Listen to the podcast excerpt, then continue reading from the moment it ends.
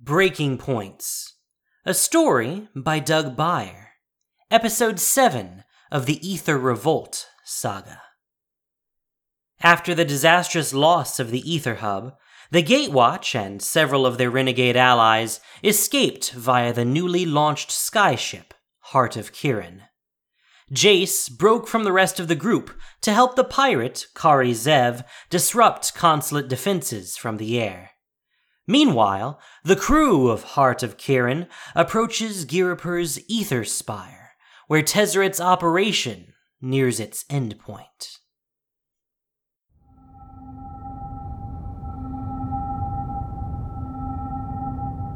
Gideon raised a spotting scope to his eye. Lenses swiveled, and Sky Sovereign came into crisp focus. The consulate ship sagged in the air, nose tilted toward the ground, dragging a curtain of smoke like a giant's closing eyelid. It sank through the sky in slow motion, gently passing the tops of Ghirapur's buildings. It drew a swarm of other, smaller consulate airships to it as it descended, handmaidens to an ailing queen. It's fallen, and the blockade's gone with it. Jace and Captain Zev were successful. Chandra slumped beside him at the bow of Heart of Kiran, propping her weight against the railing. Then we don't need the Aether Hub anymore. We have everything we need right here. We can take on Tezzeret directly. Our target is the Planar Bridge. Seeing Chandra wearily cling to the railing made him wince. Her battle with Baral had taken a lot out of her. And you're in no state for any more one on ones. Chandra drew her knees up to her chest. I'm fine. Gideon held up the scope again and watched Sky Sovereign's slow droop. He hoped its impact would be as gentle as its descent, complete with warning klaxons and evacuation procedures. The people of this world, even those of the consulate, weren't evil. He wished no further harm to come to anyone, only to stop the completion of the artifact. Girl's right. Liliana was reclining on a deck chair. Her eyes were shaded under a parasol. We shouldn't miss another chance to take out Tezzeret. We stop the device, we end the threat. Don't fool yourself. The device is ultimately nothing. When it goes, Tezzeret goes. In any case, we can't attack yet. The spire is still heavily guarded. We don't proceed until the inventors have better options for us. On cue, Pia Nalaar came up the stairs from below decks. We've got something to show you. Gideon followed the others down the stairs, glancing behind him. Beyond the slumping ruin of Sky Sovereign rose the glimmering Aether Spire, where the planar bridge was being assembled, piece by piece. The belly of Heart of Kiran was a compact chamber framed by a webwork of filigree girders. Gideon felt how close his feet were to open air. The wind whistled in through the seam of the hatch in the metal floor. He thought of how long it would take to fall all the way to the firm, firm ground with his body surrounded by volumes of roaring space. He then decided this was a very bad thing to think about and abruptly stopped.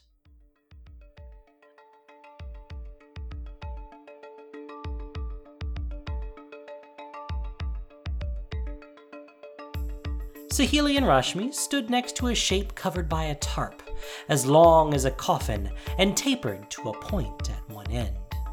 Pia stepped forward. With Sky Sovereign defeated, the blockade is thinned. Within a couple of hours, we should be able to punch Heart of Kiran past the perimeter, giving us a clean shot at the consulate spire. Once we're in, we think this is the best way to disrupt Tezzeret's plans. She pulled back the tarp.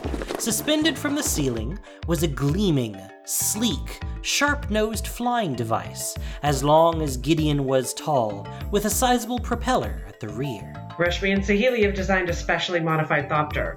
Its payload is an etheric disruptor, a device capable of incapacitating the bridge and stopping its operation for good. Saheeli slid open a panel on the top of the device, exposing the complicated equipment inside. It took us every part we had, but it should work. The disruptor will generate a one time energetic shock that will fry the bridges in a ring. The structure of the planar bridge will look largely intact, but it'll be useless. its central mechanism utterly destroyed. Tezzeret will be left with nothing. Rashmi looked like she was ready to hurl the Thopter at Tezzeret with her bare hands. I call it Hope of Ghirapur. Gideon nodded.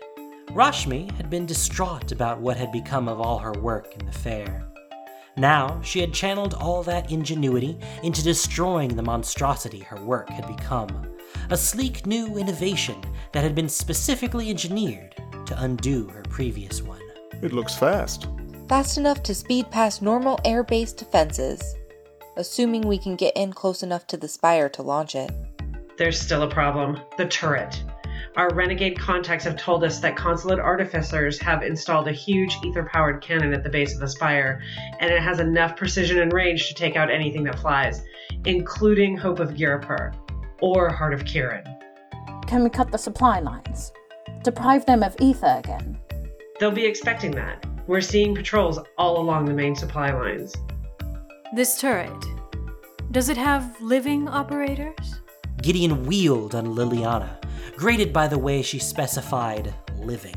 We don't harm anyone we don't have to, Liliana. I want every option explored. Liliana tilted her head, chiseling Gideon with an extremely bored with your naivete look. We're not here to bring death to the citizens of this city. We're here to stop Tezzeret. And Hope of Ghirapur is our best chance of that. But unless we can disable that turret, we'll be shot down before we get anywhere close. I might have a way to take it out, but I'll need support. A ground team. I'm coming with you, Mom. Gideon thought about who would be left aboard and their capabilities if Chandra left. He shook his head. We'll need your fire up here on the ship, Chandra. We'll be facing a swarm of aerial attackers as we circle in, and we need to keep the path clear for Hope. I was thinking of Nissa, actually. Someone who can help zero in on the ether lines. Pia patted Chandra's hand gently. Chandra made fists. I need to be there to make sure you're safe. You want to be there to protect me? I failed you once. You and Dad. I won't let it happen again. I'll go along with the ground team. Don't worry, little candle. I'll keep them out of harm's way. Chandra's pouty moo became a quick, fierce hug around Ajani's waist, and then she crossed her arms. Pia put a maternal hand around her waist. Gideon nodded firmly. Then there's the issue of Tezzeret himself. Liliana looked up, suddenly interested. He'll see any attack coming, and he'll be able to disable a mechanical device like Hope of Ghirapur in no time. Leave him to me. We only need to distract him. I believe having your flesh scoured from your skeleton can be a very effective distraction. I'm sorry. Could the rest of you give Liliana and me a moment? The others exchanged glances and shuffled up the stairs, leaving Liliana and Gideon alone in the hold. Once they were gone, Liliana dropped the casual amusement.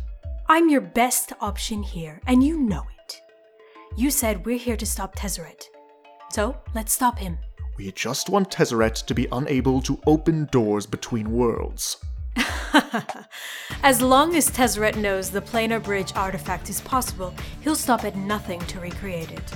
He'll build this thing again and again, hurting anyone he needs to, ravaging every innocent little inventor world until he has it. You're sure of this? It's what I would do. We'll contact Jace. Could do something to Tezzeret's mind. Absolutely not. The last time they met, Tezzeret tortured. You do not want the success of this whole plan to hinge on the two of them together in a life or death situation. Gideon frowned. Jace always seemed to be a fraught topic with Liliana. I go. I distract Tezzeret. And the rest of you fire that thing at the bridge. That's your best move. It's your only move. Gideon drew himself up to full height. All right. But I'm going with you. No, you aren't, in fact. You going after him solo, Unchaperoned. is out of the question. It's the only way this works. The consulate will see you and send every goon in the area. I can draw Tezzeret into a duel the way no one else can. Then we send you with a weapon. Another disruptor or something else. You trick your way in, and you stop the bridge. The inventors already said they used every ingredient in the kitchen to cook up this gadget. And if Tezzeret suspects any kind of trap or ambush, he won't engage me. I won't be able to distract him. I have to go alone, unarmed, or else your whole plan falls apart. I want you to explore every option before killing him. Of course. The Gatewatch had come together to fight the same enemies, he thought, not to do everything the way he would do it. I can't believe I'm agreeing to this. Liliana patted him on his beefy shoulder. You've explored every option.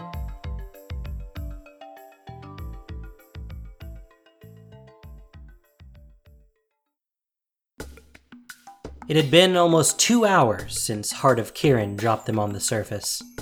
Pia knew the names of the street markers in this part of the city, but she could barely recognize these streets now that they were full of consulate forces. Nissa's eyes could perceive the shape of the ether lines, though, and Ajani's nose warned when they were too near soldiers. Their small party sidled along side streets and alleyways, avoiding consulate threats. In the distance, a beam of energy lanced into the sky, sizzling a renegade whirler. They couldn't see the turret from their vantage point, but they had seen how its beams disintegrated everything it targeted. It left renegade pilots to bail out of the broken airships and turned thopters into dissipating stains of ether and smoke. The turret was their target. But first, they had to meet with a renegade contact. As they skulked between two consulate foundries, a squirrel sized automaton poked its head out of a window above them. It skittered along the bricks toward them, halted, and tilted its coppery flourish of a head. Then it sped away along the wall and around a corner. Ma'am? Pia nodded, and they followed. They tracked it to the back gate of a consulate complex and paused by a door. In here. Ma'am, that building is directly on the main ether line. Ajani sniffed at the door once and then a second time to be sure, and then visibly calmed. Grandmother. Pia knocked, and Oviya Pashiri opened the door. She beamed at the three of them. Is the package ready? Mrs. Pashiri welcomed them into the building as the little automaton hopped onto her shoulder. The place looked like a consulate warehouse from the outside, but held a renegade workshop and delivery bay on the inside. The old life crafter led them over to a metal crate that was almost as large as the older woman herself and patted it. All assembled and ready to ship out. Ajani wrinkled his nose at the crate. Are we sure about this? I think you'll find this is just the thing. Ajani bent at the joints toward the crate, preparing to heft its weighty bulk onto his back. But Nissa had already picked it up, and it lifted readily. I have it. Ajani blinked and nodded. What exactly is in this, grandmother? A weapon against the consulate, to be deployed only when you get close to that nasty turret of theirs. Pia hugged Mrs. Pashiri. Thank you, my friend. Be safe. They walked back out the door, only to find the street was now filled with renegade inventors armed to the teeth with ether powered devices. They stood in formation, looking at Pia, ready for orders. Oh, and I contacted a few friends.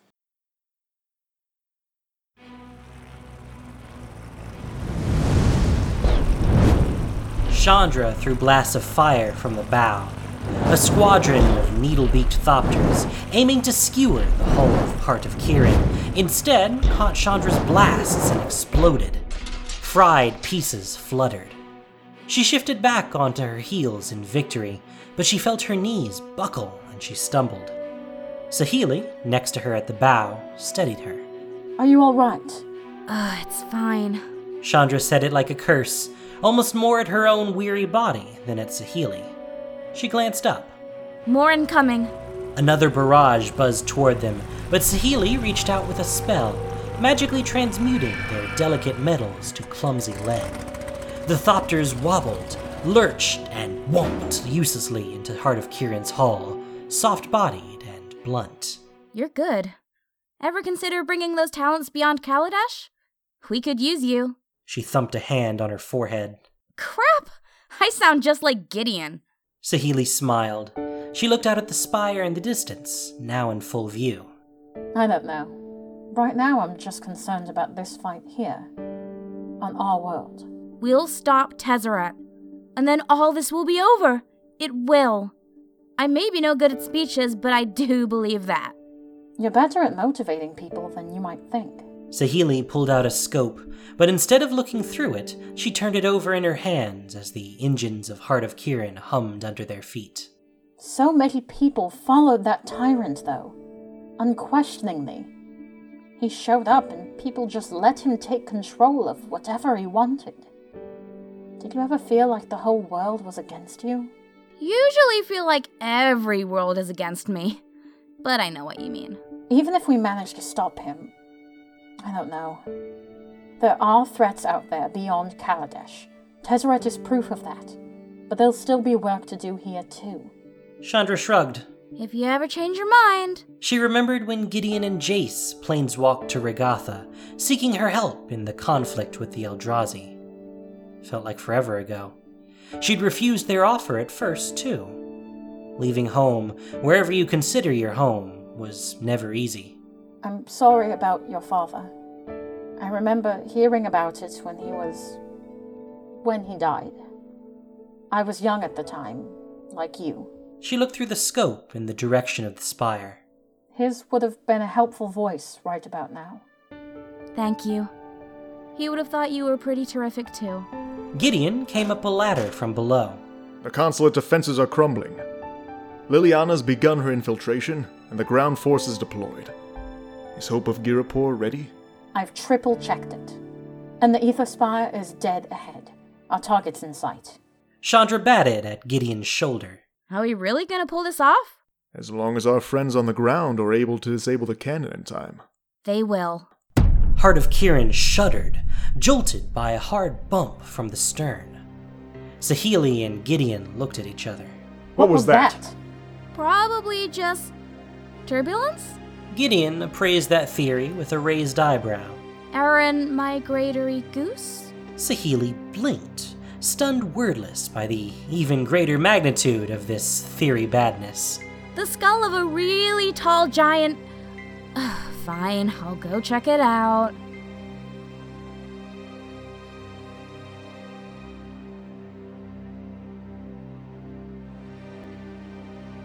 The turret was surrounded. Wheel footed guardian automaton, weapon armed peace walkers protecting the ether lines, consulate piloted vehicles grinding the mosaic streets under their treads. Pia shouted orders. Nissa set the huge metal container down on the street, and Pia set up a defense around it. Ajani rushed forward with his double axe, knocking aside one automaton and slicing another in two pieces. Nissa raised her staff, and the street buckled as the earth unfolded from underneath, blooming into a web of snaring vines. As one automaton was pulled down, renegade inventors clambered onto it, deploying malfunction hammers and binding traps. The turret swiveled toward the ground. It glowed with a blue heat, and, as an officer motioned with his hand, fired. The beam roasted the street, leaving a cobblestone rimmed crater. Pia's renegades had scattered from the blast, but only just. Before them loomed an immense rolling peace walker, its chassis festooned with red consulate banners that reached from its shoulders to its treads. It stood between them and the base of the turret, rotating at the waist to scan for enemies. From the platform where the thing's head should have been, consulate soldiers took aim with launchers, firing blasts of barbed darts into the crowd. Pia shouted and pointed. A young elf dashed forth and ran under the Peace Walker's armature. She sliced through the vulnerable underchassis fuel line with the quick arc of a dagger and a laugh of triumph. But when she whirled to sprint back out of its way, the spikes of its tread snagged a piece of her tunic and pulled. She lost her footing and fell sideways, dragged toward the spikes as she struggled to release herself. Shadowblade! A thousand fighter flight micro impulses prickled along Chandra's spine as she followed clouds of raw ether down into the ship's hold. Mist swallowed the base of the stairs, and she heard a whistling hiss, the kind of sound she never wanted to hear when aboard an ether powered vehicle hundreds of feet in the air. She didn't see the interloper until she got down into the hold with Hope of Ghirapur. There stood Dovin Baan, almost everything else obscured with etheric steam. When I first came to you and your compatriots, Monk Nalaar, I had planned to recruit your help. I see now that my plan was badly flawed. Through the steam, Chandra could see the access plug.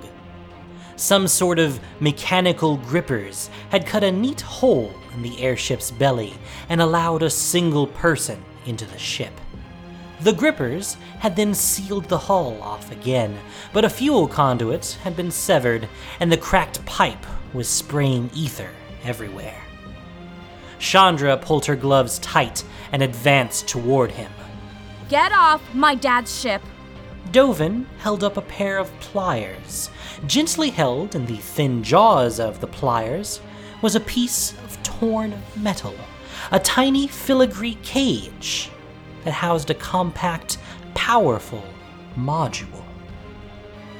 It was from the etheric disruptor, the crucial piece of Hope of Ghirapur. And just as Chandra recognized it, Dovin crushed it. No!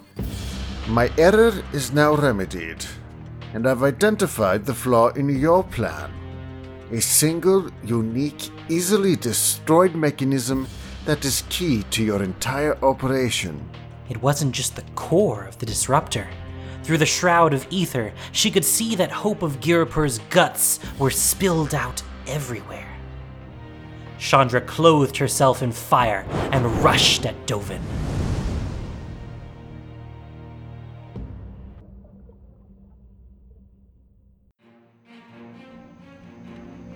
The Peace Walker kept barreling in a straight line toward the renegades. Shadowblade must have cut a steering line rather than the power. Running along with it, Shadowblade tried to tear out of her tunic, but the wheels bit into the sleeve, drawing her arm dangerously close to the gnashing wheels. Ajani roared and ran for the elf, axe first. He slapped away a barrage of consulate projectiles with the axe head, and in a continuation of the motion, slashed the Peace Walker's treads to free Shadowblade. White cat! Thank you. Ah! Her tunic had come free, but the grinding mechanisms of the vehicle's underbelly still rolled over them, gear teeth threatening to rip at their flesh like knives. Ajani used his body to huddle over her. They tensed, awaiting the crushing weight as darkness swept over them. And then there was light. Metal screamed as the Peace Walker wrenched and tilted sideways, one tread grinding and sparking against the street, the other spinning freely in the air. Nissa stood under the chassis, her arms holding up the great mechanical beast, a tangle of sinew like vines twisting around her body buttressing her strength against the ground. Ajani and Shadowblade rolled and leapt clear. As they rushed away, Nissa dropped the Peace Walker with a crash. Mechanisms groaned, gears fused and sparked, and the Peace Walker took a lurching left and careened into a building. Bring the package! With the Peace Walker out of the way, they had a brief, clear line of sight to the base of the turret. But it also had a clear line of sight to them. While the cannon turned to aim down at them, inventors hurried forward with the container and dropped it right by the base of the turret, the business end of which now glowed with charged ether. Release!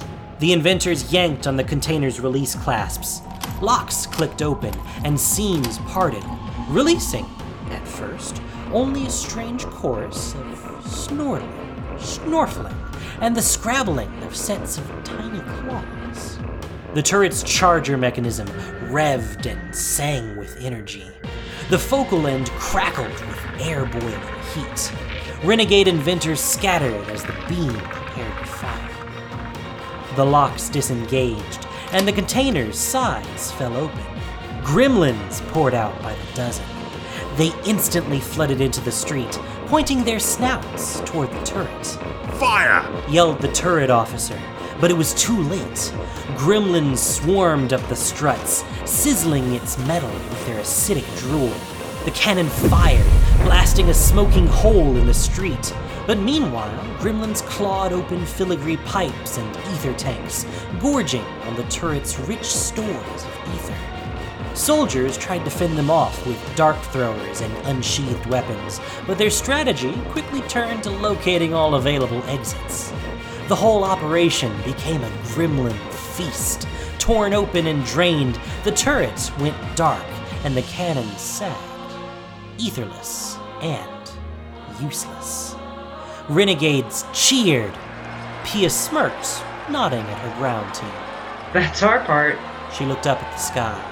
Now everything depends on the Hope of Ghirapur.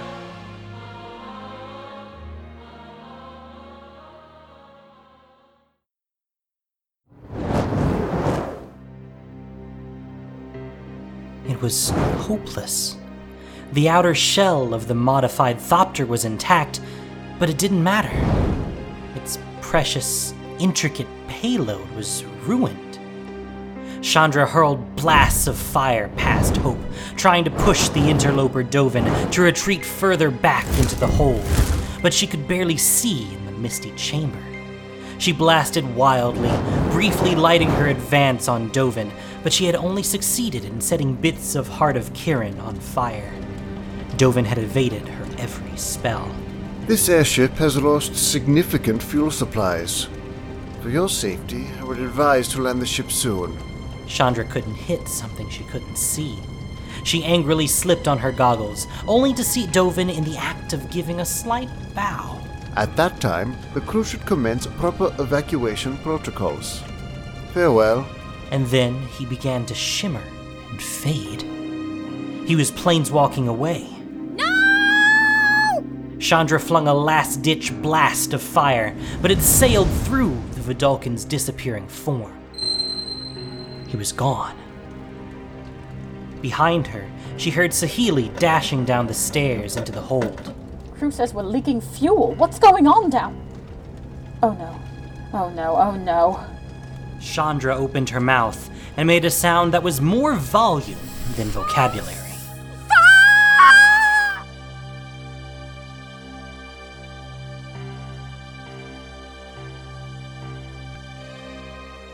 Gideon followed the others down into the hold. He took inventory. The chassis of Hope of Ghirapur was torn open like a carcass. Pieces of the disruptor were strewn around the ship's hold like pecked over internal organs. Saheeli had hastily welded Heart of Kiran's ether line, but the pipes still hissed at the joints. The whole airship rumbled and rattled, and altitude bells sounded shrill warnings. Chandra clanged on the thopter with her knuckles. So, can we still launch it? It'll probably fly. But what's the point? Without the disruptor, it's just an empty shell. Maybe we should just ram the bridge. No good. Dovin's wrecked the fuel system. Heart of Kiran is fading fast. We can get in range, but not at speed. It's the Thopter or nothing. But it can't detonate now. Eyes were turning to Gideon. He took a breath, trying and failing to think of a way to protect all these people from the sad truth. We need to call it off. We have to think of something else. Liliana's still down there. So's my mother!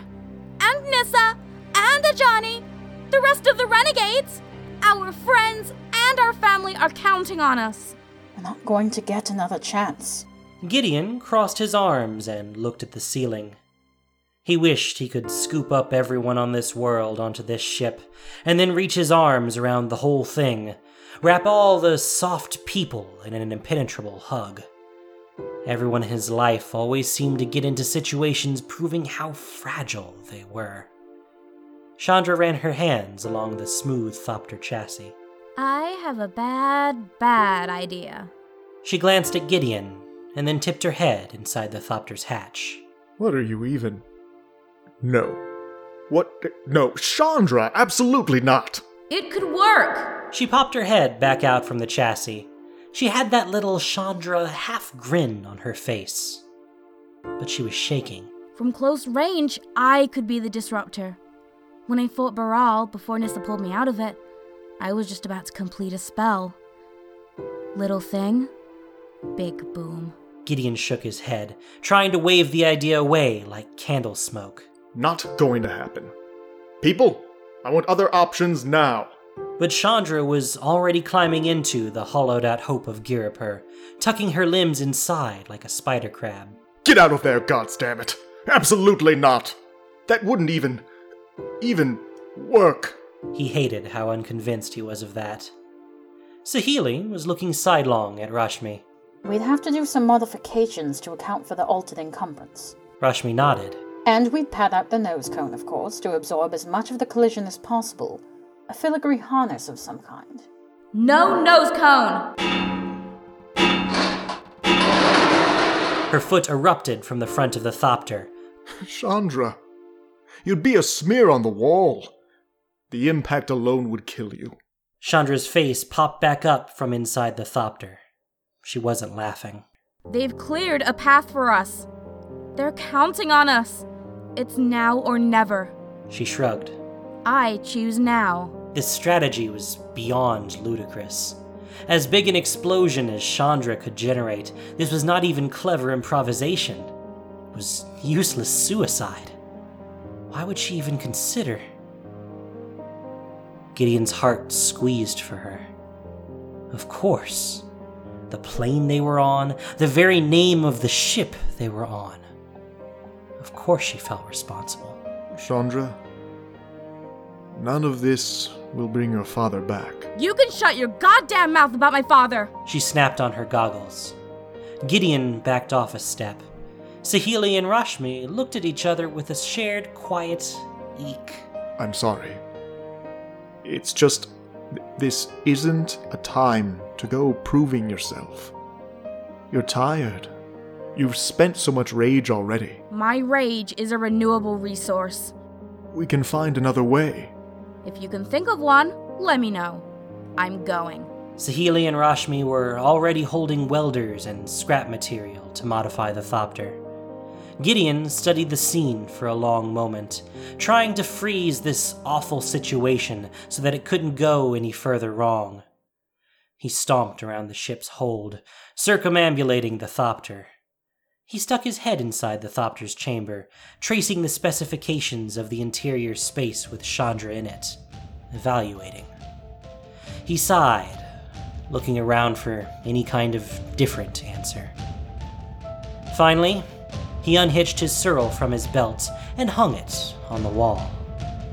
He looked at Chandra. You're not going alone.